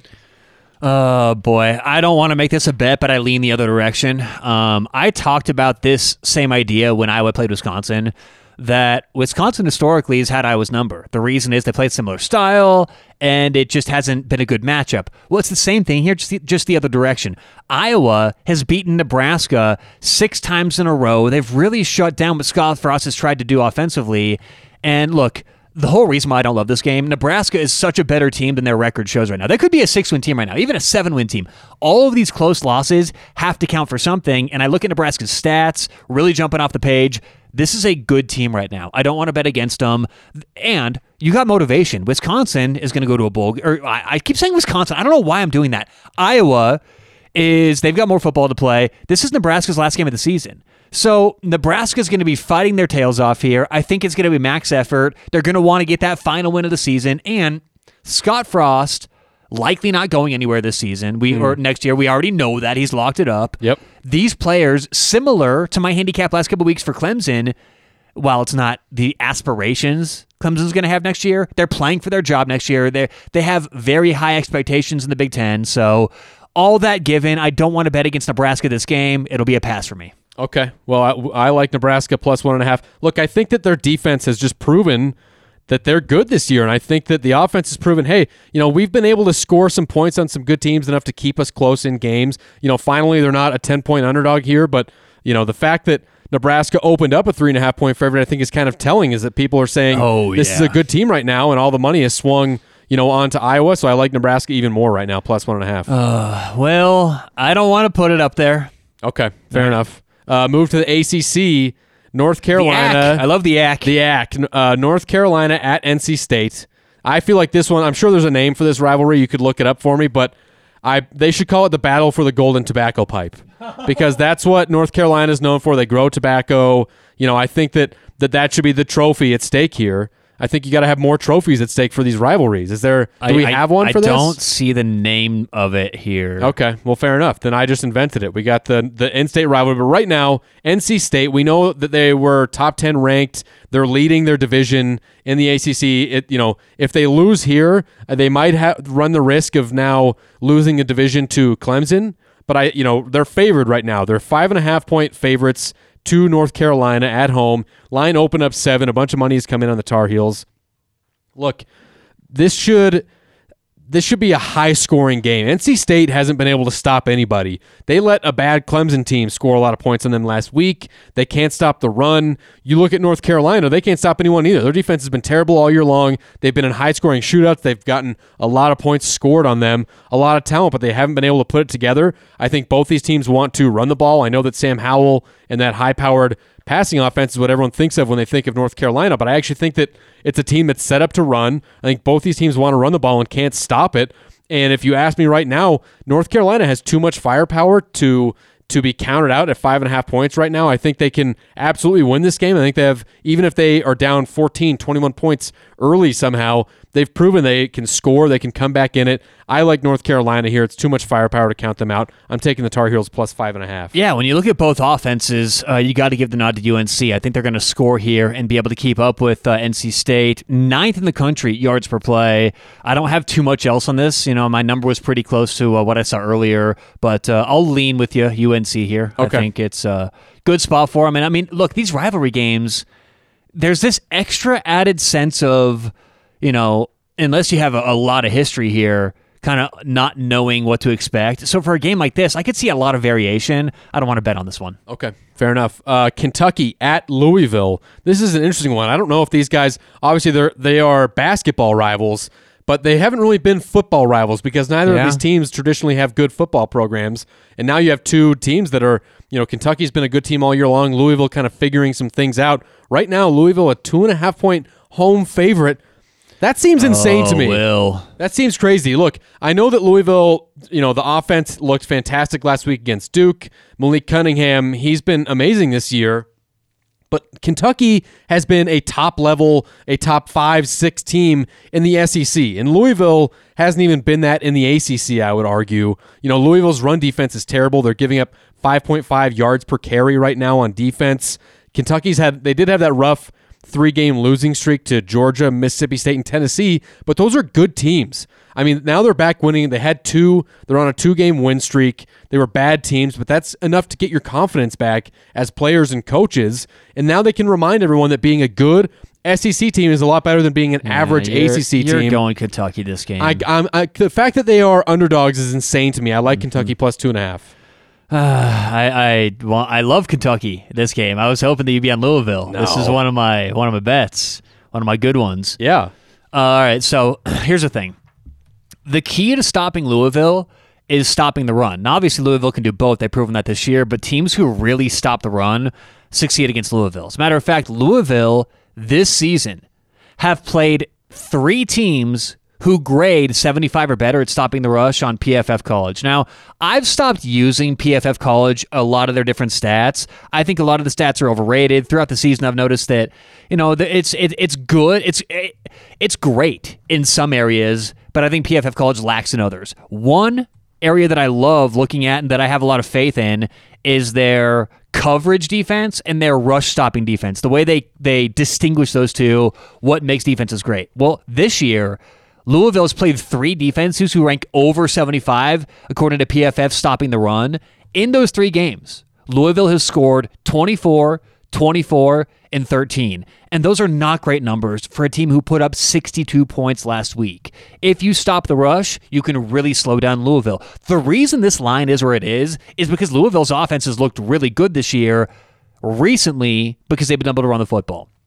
Kentucky is 13th in the country at stopping the run, according to PFF College. The only team better than Louisville, or excuse me, the only team better than Kentucky on Louisville's schedule this year at stopping the run was NC State. They were 11th. And uh, Louisville scored 13 points that game. So this game comes down to Kentucky's offense, and their offense is playing very well. Last couple weeks, I think the last three weeks, Kentucky's scoring 44 points a game. Their defense, their their, their offense is fast, and I love they were kind of talking shit earlier a couple days ago about Louisville. Everyone's talking about Louisville's speed. They're like, no, we'll show them who's the fast team. So I love uh, Kentucky plus two and a half, uh, and it's still as we record plus three in a couple places, but uh, I do like it plus two and a half too. Yeah, I mean, it just seems. I, I honestly don't. It's almost concerning to me that maybe this is a line we should be wary of because I can't see any way that Kentucky wouldn't be favored here. I mean, I know that, that Malik Cunningham is great. I actually really like watching him play, but their defense is terrible. They're giving up yards on the ground. Kentucky wants to run the ball. Everything you said, Tyler, it all points to betting on on Kentucky here. So That's why I like him. I mean, I I uh, I think this line's off by a couple points, and Okay. we got some value. might be our consensus pick then. Cool. Uh, the Egg Bowl, Ole Miss at Mississippi State. Ole Miss right now a one uh, one point underdog. Wow. At Mississippi State. Now, Tyler, Yeah. you're a big Mike Leach guy. I'm a you're big, a big fan. I'm a big egg guy, and I'm a big Mike Leach guy. okay, how do you? What's your favorite way to cook an egg? Well, my favorite way to cook an egg, uh, I mean, I, I go scramble, but Hmm. look, I don't make your your average scramble. People mess scramble up all the time. Cheese, milk. Well, not you, you just got to be careful. So here's the, the key to a good scrambled egg. You don't put the butter in before the egg. You put the egg in first. You get the pan really hot, and you got to keep taking the pan off and using the heat of the of the stove of a really hot stove to cook the egg. When you uh, put it on, stir a little bit, take it off. Put it on, stir, take it off. No, after about thirty seconds, that's when you want to put the butter in because the butter's going to break the egg. Same with the salt, but, but the what do you do? You spray Pam or something in order to uh, you don't grease need the pan? you completely it's overrated you don't need to by the time you're done making it it cleans up so easy i've never had an issue yeah so you put the butter in a little later by the way i got all this from one of gordon ramsay's youtubes Shout out. These are the silkiest and i don't put you don't even have to put cheese or anything a little salt and pepper Silky. at the certain time silky silky if i'm at a restaurant i go over easy because those guys are course. i mess up my over easies you know i'm flipping it around it's always kind of i'm not great with the Oh, the you're doing it wrong. Because I'm a big fried egg guy and I love an over easy egg. but not not fried over easy yeah, fried, but over easy is a fried egg. You, if you do you do a fried egg over easy. What are we talking about here? A fried egg. How else a would you do an over easy? You get over egg? easy, over easy, over medium, over hard, and then there's fried. No, that that those And are a all lot- options lot of a fr- fried egg. A lot of fr- uh, I, I, Tyler, if you go to a restaurant and ask for a fried egg, they will say, "How do you want it?" And you say over easy, okay. I, medium, I thought over that fried eggs, uh, you had a broken yolk. No, I, I, I- that's So, like a the- broken so yolk these are all egg. under the fried egg category. Yes. Okay. Yes. Okay. I didn't. I love a fried egg. So you like a so you do like over easy. over or, easy or over medium, but I love over easy. The key is to actually So- get the pan super hot and flip it right when everything turns white, and only give it another how do you minute keep on that the yolk from cracking? oh man, I mean, you just gotta a you have to butter the pan first. Okay, so you butter it first for- okay, You butter okay. it first, and then you have to make sure that everything is starting to get solidified on the bottom a little bit. That way, when you flip it, everything stays together, and you got to flip it quickly, and then you just give it like a minute. You melt some cheese on there, you salt and pepper, however you want to do it. You after see, that, I'm in the producer seat today. Fryan Ryan is usually the food guy. he's screaming at home listening to Well, this right now. Yeah, absolutely. See, you learn something new every day. A fried egg is actually an over easy egg or an over medium egg. Yeah. Or over hard if you're crazy, if you're a Who the- psychopath. who the hell would an over hard? yeah, it's like just have a hard boiled egg at Yeah, that point. It's a little ridiculous. Over All right, the egg bowl. Egg bowl. Did they get a big egg trophy? I can't even remember. Yeah, I'm pretty but sure they do. I love Yeah. the egg bowl. So we got Ole Miss, Mississippi State at home, one point favorite. Look, Mississippi State has been very impressive to me this year. Their defense has been fantastic. We know what that Mike Leach offense can do when they're on fire, and this actually concerns me against Ole Miss. Now, look, I've been I've been a big fan of Lane Kiffin going to Ole Miss. I've really enjoyed watching them play. He's turned me into a bit of an Ole Miss fan here. I love the jerseys. I love everything about it. I love the offense. I love Matt Corral. But what concerns me is that this Ole Miss defense has figured out a way to stop some of the better running teams, but I don't know how they're going to handle this this high powered you know uh, fire raid offense that Mike Leach does. And right now, you know, I think I, I think this this game will score a lot of points. They're going to see a lot of points from both teams. I wish that that Mississippi State was favored by you know more points here because then maybe I I, I think I want to jump on Ole Miss. But ultimately, I think I'm going to lean Mississippi State here, Tyler. Wow, we're on the same side again. I love Mississippi State this week. You know what I think of Mike Leach getting this offense ready throughout the season? They've improved every week more than maybe any other offense in the country. I like the matchup here. If these two coaches stay for 10 years, it's going to be a whole different story. But right Yeah. now, early in the rivalry, you got to give the nod to Mike Leach. Uh, like I said, they're playing better and better. Their yards per play, six uh, 6.0, whatever, 06. It's good for like 53rd in the country, but the last couple weeks, they've had a top 10 offense in terms of YPP and efficiency, second in the country in pass yards. And uh, like you said, when you look at the matchup, Mississippi State, I'm not so sure they're going to be able to slow or miss it. Ole Miss, I don't, I'm not so sure they're going to be able to slow down that pass attack over four quarters. Right. I just think it's going to wear down Ole Miss. This is a great team, and I've made a lot of money this year betting Ole Miss. Yeah. This is probably not the week to do it. Yeah, I mean, look, uh, they're going to have to have a pass rush if they want to compete because we know that that you know Mississippi State wants to throw the ball a lot. I think their defense is a major advantage. I think playing at home is a major advantage. The cowbells, by the way, it makes for a great home field advantage. It's the most annoying. The fact that they don't even cheer I and hate the clap, they all just just ring a cowbell. It's annoying and awful to listen to. If you're a, a Mississippi State fan, I'm sorry, but it's terrible. You should be cheering, you should be clapping. The fact that no one claps or does anything is crazy to me. It's just a bunch of cowbells. I hate it personally. So, you know what's interesting about this game is Mississippi State. I think there's a misconception that they get on the field, get off the field because they throw so much, but they've actually had really good time of possession this year. They're 12th in the country in terms of number of plays that they've run. So they stay on the field. They run a lot of plays. On the other side of the football, Ole Miss is 127th in the country. They're quick number hitters. of uh, no uh, defensively for number of plays that they run defensively. Interesting. So their defense has been tired. Spent a lot of time They on the field this year. field. Can't get off. This could be one of those games where where Mississippi State really dictates the clock without running the football too much. So I think there's a lot of ways Mississippi State win, uh, wins this game and covers. I'll go with uh, Mississippi State. Okay, Egg Bowl. Uh, Wisconsin at Minnesota. Battle for milk and cheese. Battle for the blonde-haired, blue-eyed people. I mean, what are we going with? For I know it has a name. This rivalry. I think this. Do they battle for like an axe? Is this Paul Bunyan's axe? No, Paul Bunyan's axe. I th- oh maybe it is. I thought Paul Bunyan's axe might have been Michigan State, uh, Wisconsin. Let's see. Uh, the border battle The border battle is Wisconsin. Well, that's Minnesota. pretty boring. Paul Bunyan's axe is a lot cooler. The battle for milk and cheese is cooler. Oh, look, this game is all about Wisconsin's run game versus Minnesota's run defense. The Gophers, they're only allowing 100 yards per ground or 100 yards per game on the ground. And you look at Wisconsin, this team is so different from where they started the year. Right now, they're running the ball super well. They ran all over Nebraska last week. Mind you, Nebraska had, has had a very good rush defense all year long. And this new guy, Braylon Allen, who took over the starting running job, starting running back job for Wisconsin a few weeks ago. He's only 17 years old. He enrolled early at Wisconsin. He's 17 years old and he's been an absolute monster. I think that, you know, Wisconsin here, they're a seven point road favorite. And I think that Wisconsin is definitely the better team. You know, Minnesota's had some rough games this year. They lost to Bowling Green State at home, but they've kind of turned things around a little bit. And I do think that PJ Fleck is a big game head coach. But right now, what concerns me is that Wisconsin is looking like Wisconsin again. They're running the ball very well. The defense we know is always great. I just can't find any reason to pick Minnesota here, Tyler. I think the Badgers might dominate this game. I'm picking Wisconsin. I agree. Wisconsin, I think they match up really well this year. Uh, by the way, nine and one their last ten against Minnesota. So Wow. overall, they've had their number. The rivalry. Yeah, absolutely. I just think the same thing happens this year. I, this is a high spread. Seven So I- is a lot. Yeah, I certainly don't love it, but uh, Okay. I'm with you. I don't know that Minnesota's going to be able to score many points though on this team.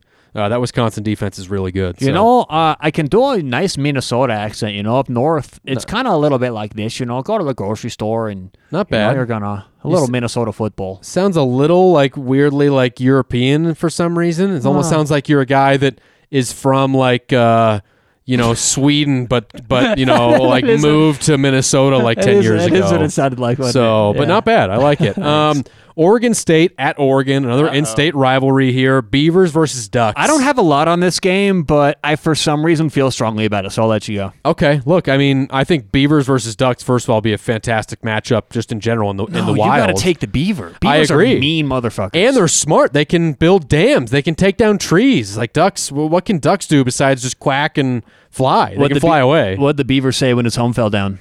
What? Damn it! Uh, well, no, he just says damn. Not oh yeah, not damn well, it. Damn it, because you got to damn it back up, like because his you got to Oh. damn it I see. Okay. because it's a verb. And I mean, we're yeah. Okay. Fair enough. um, look, Here, hold on, I got a good response for that. Oregon needs the Ducks here need a bounce back victory. They if they win this game, they go to the Pac-12 championship game for a rematch against Utah. They're not going to get into the playoff at this point. That, I think those hopes are dead. But maybe they can salvage the season. and Say, hey, we're still Big 12 champs. We feel like we're better than Utah, and you know we we we want to prove that that was a, a misstep for us losing on the road. But Oregon State has been tough this year. The Beavers have been good. They've had some big wins. They actually beat Oregon in this game last year, which they almost never do. Oregon has dominated this rivalry, and Oregon State beat them last year. Now it is at Autzen Stadium, which is tough. But you know, Oregon getting the opportunity to bounce back here, uh, have a big win. Seven points is a lot. I think Oregon State can keep it close, maybe for two or three quarters. But ultimately, I think I'm going to go with the Ducks here, minus seven. Ah, you gonna uh, do it? Is this going to be our bet This board is not going to be a bet board game, but I really like Oregon State here. I'll be rooting for them. I like their orange jerseys. I think Oregon State's a fun This- underdog to root for. We talked about the Dream Crusher game. Yes. Last week was Oregon's Dream Crusher game. So you're taking a team Hmm.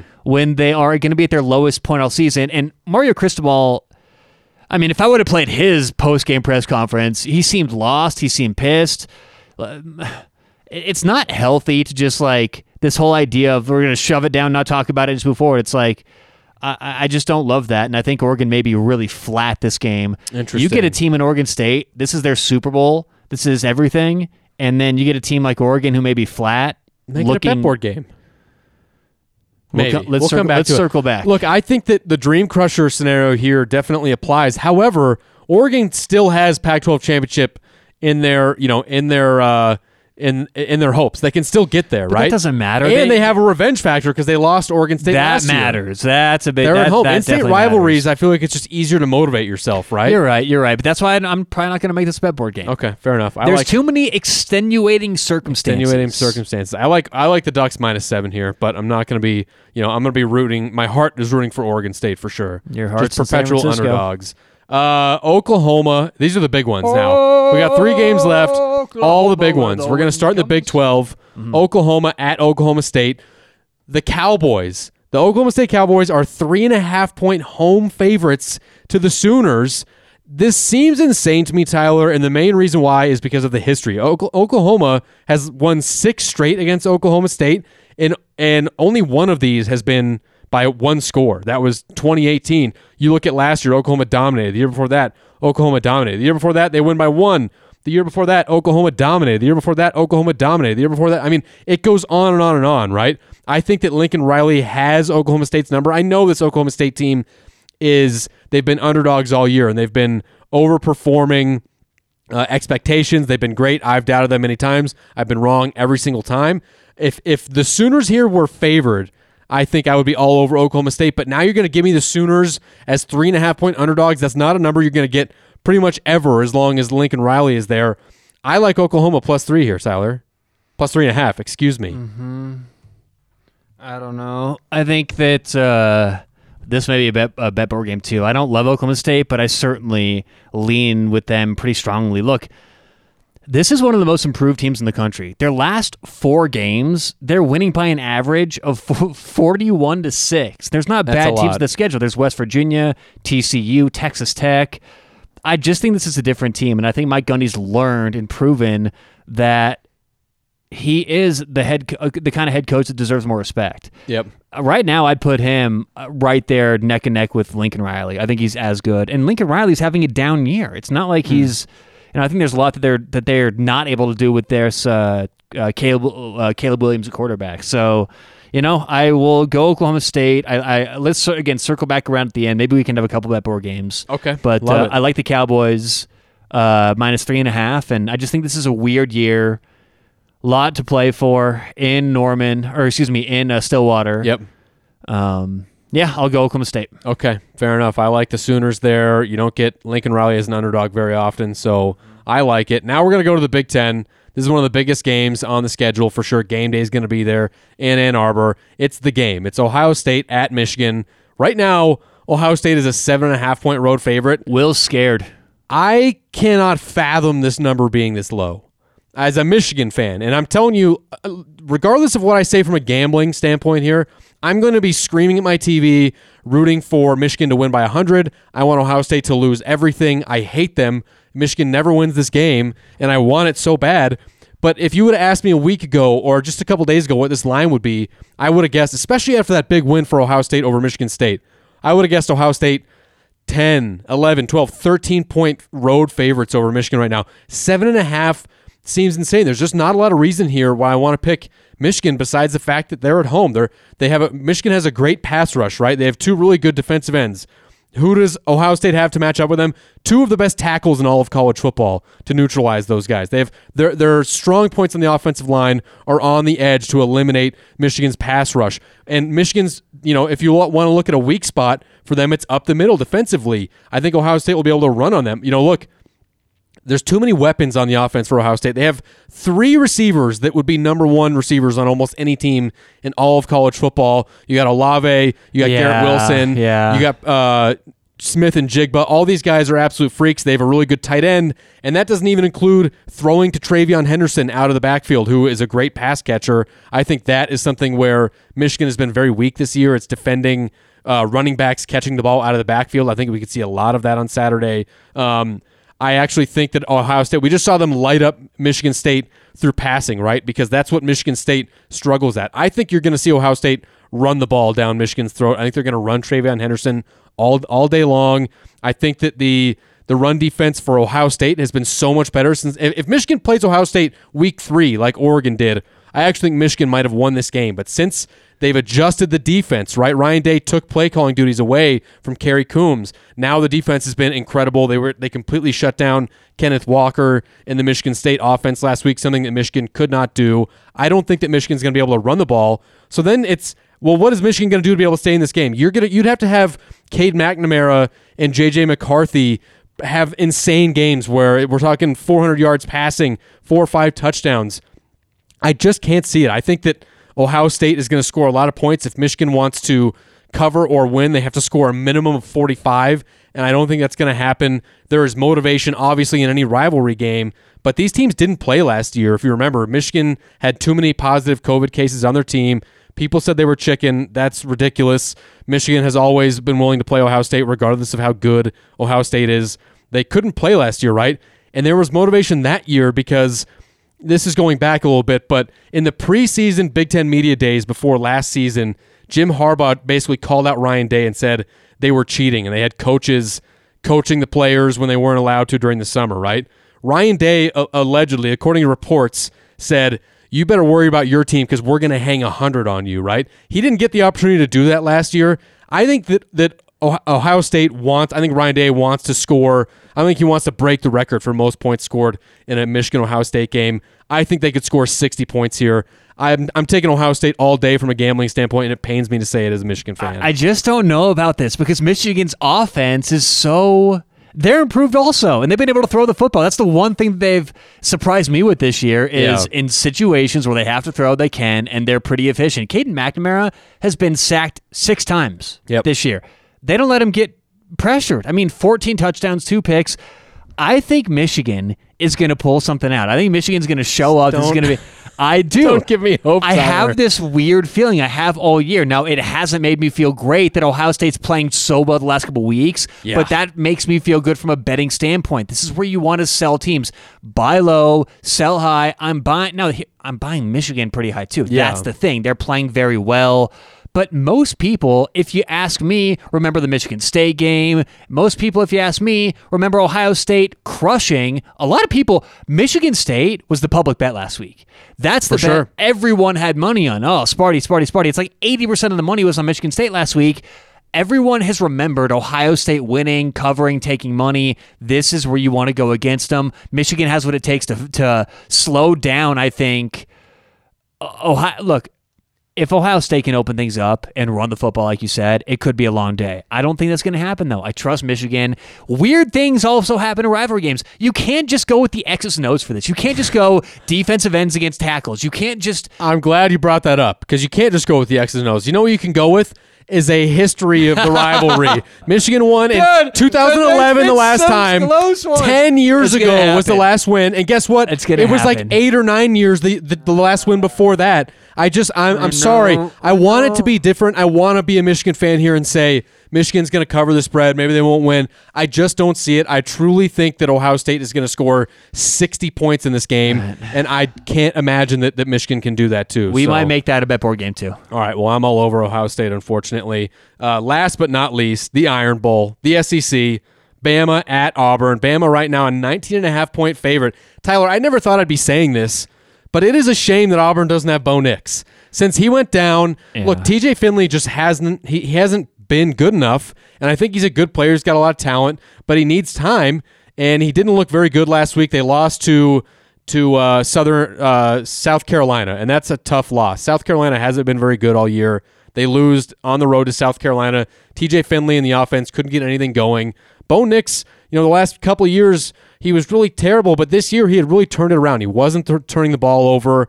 He was being much more responsible as far as the game plan goes, and he goes down for the year with a broken ankle, and now they're missing him big time. I think that if Bo Nix is in this game, Auburn has a real shot. Honestly, I think that they are single digit, you know, uh, underdogs here at home. I get that it's a rivalry game, and in especially in the Auburn Alabama game, Auburn has been has played Alabama very tough, especially at home.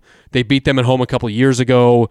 Um, I just can't see it with TJ Finley, Tyler. I know 19 and a half is a big a big point spread. We keep betting on Alabama to cover these big point spreads and they keep not doing it. You know, Auburn has run the ball very well this year and Bama has struggled against teams that can run the ball. That's the only reason why I might be leaning Auburn here a little bit, but it's just hard for me to pick against Bama when the quarterback from the other team really hasn't done anything to show me you know, something good. I don't love this game at all. This was a pass for me from the get go.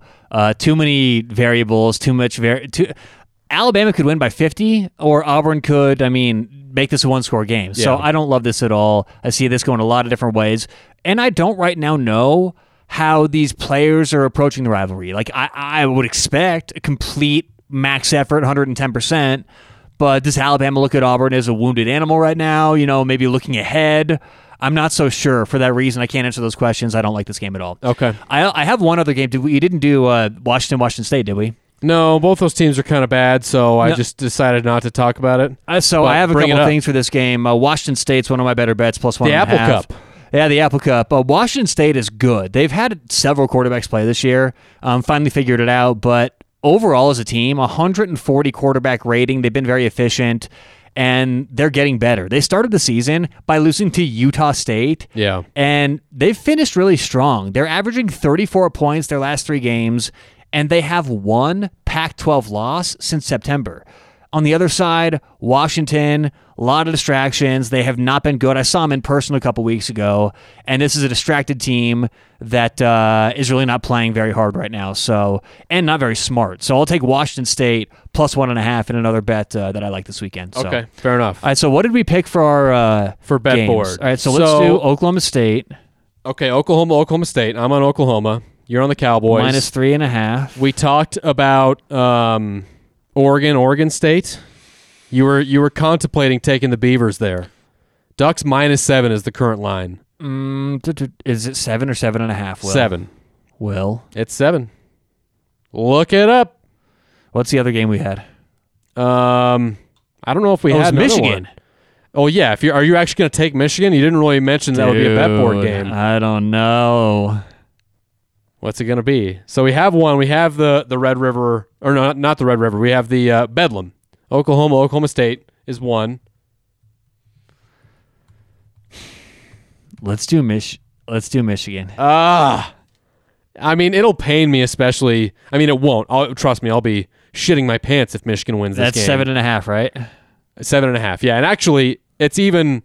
Um, I'll it, the, it it's available at eight some places. I'll give you eight. Give me eight. How does that sound? Okay. All right. So we're betting on the game. Michigan I'll give you plus eight. eight. I'm tossing you a bone. Tossing you a half tossing point. me a half point. Yep. And uh, you don't want to do the uh, the Ducks Beavers. You don't want to do that one. No, just because I don't know. You don't want to go 0 There's too 3 many. and be tied. There's too many weird things. hey, I'm, I'm gonna go. T- I'm pulling back away. I told you. I'm gonna lock it in after this week.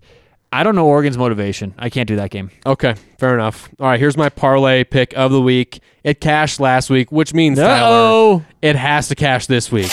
It absolutely has to. We're just not going to give out losers ever again. I figured it out finally. Took me 12 weeks, and I figured it out. Here it comes.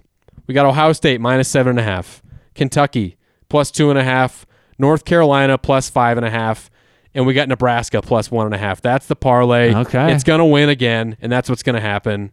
Uh, do we have a consensus pick? Yeah, it was Kentucky Okay, Kentucky's our consensus pick. Plus two and a half against uh, Louisville. Okay, So- I'm excited. Rivalry week. Everyone have a, th- uh, a safe Thanksgiving. Thank you for listening. Enjoy Thanksgiving. Be thankful for your family. Um, we'll see you Be next week. Be thankful for key lime pie. Be thankful for key lime pie being the fourth best pie in the world. Um, follow us on Twitter at CFB underscore POD. We'll see you next week.